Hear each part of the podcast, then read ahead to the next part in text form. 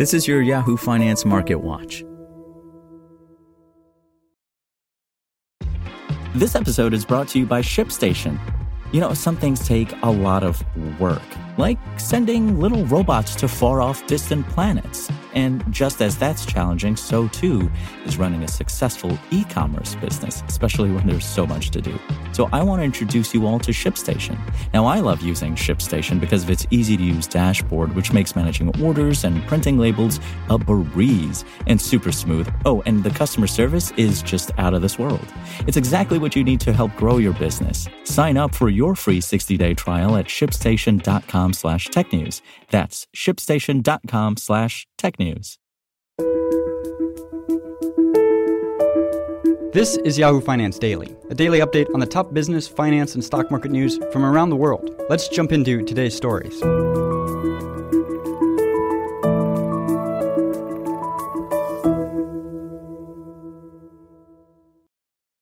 U.S. stocks powered higher Thursday from large early session drops as Wall Street shook off inflation data that showed consumer prices climbed more than expected.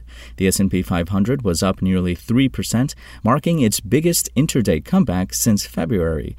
The Dow Jones Industrial Average edged higher by more than 800 points or 2.8%. The technology-heavy Nasdaq Composite ticked up 2.2%. The 10-year Treasury yield moved closer to 4%. In energy markets, Brent crude the international benchmark for oil prices, rose 2.37% to $94.64 per barrel. The Bureau of Labor Statistics released its Consumer Price Index for September early Thursday, which showed prices rose 8.2% over the prior year and 0.4% over the prior month.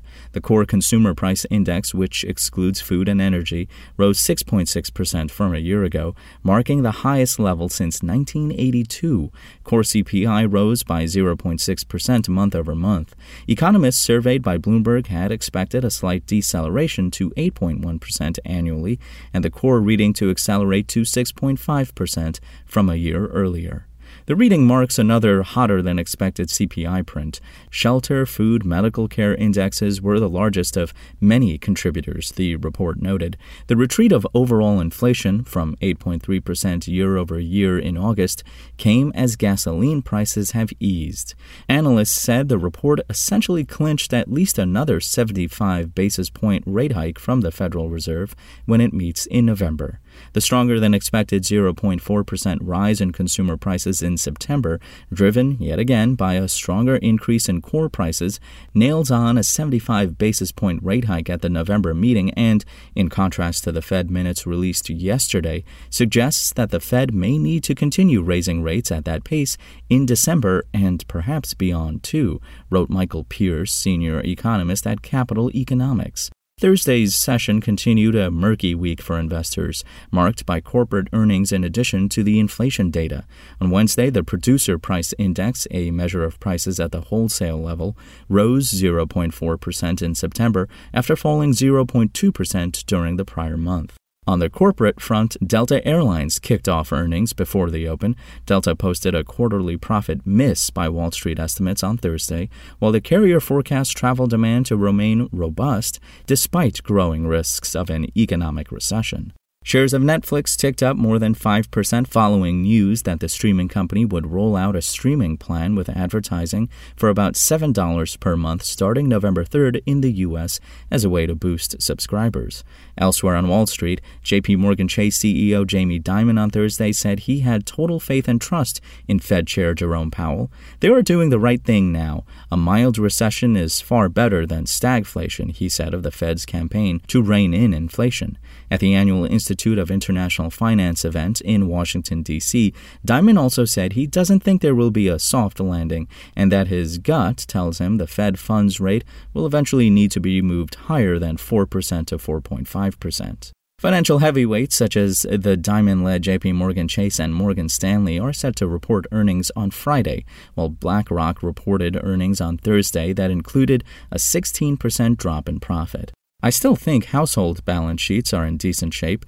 JP Morgan Asset Management global market strategist Jordan Jackson told Yahoo Finance Live on Wednesday.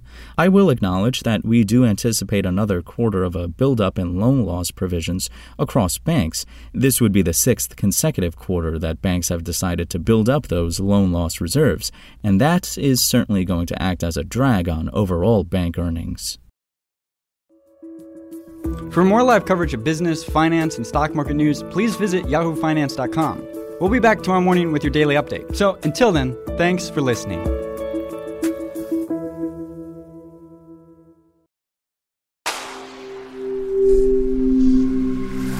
Spoken Layer. Want to learn how you can make smarter decisions with your money? Well, I've got the podcast for you. I'm Sean Pyles, and I host NerdWallet's Smart Money Podcast. Our show features our team of nerds, personal finance experts in credit cards, banking, investing, and more. And they'll help you make the most of your money while cutting through the clutter and misinformation in today's world of personal finance. You'll get clarity on strategies to help you build your wealth, invest wisely, shop for financial products, and plan for major life events. Listen to NerdWallet's Smart Money Podcast wherever you get your podcasts.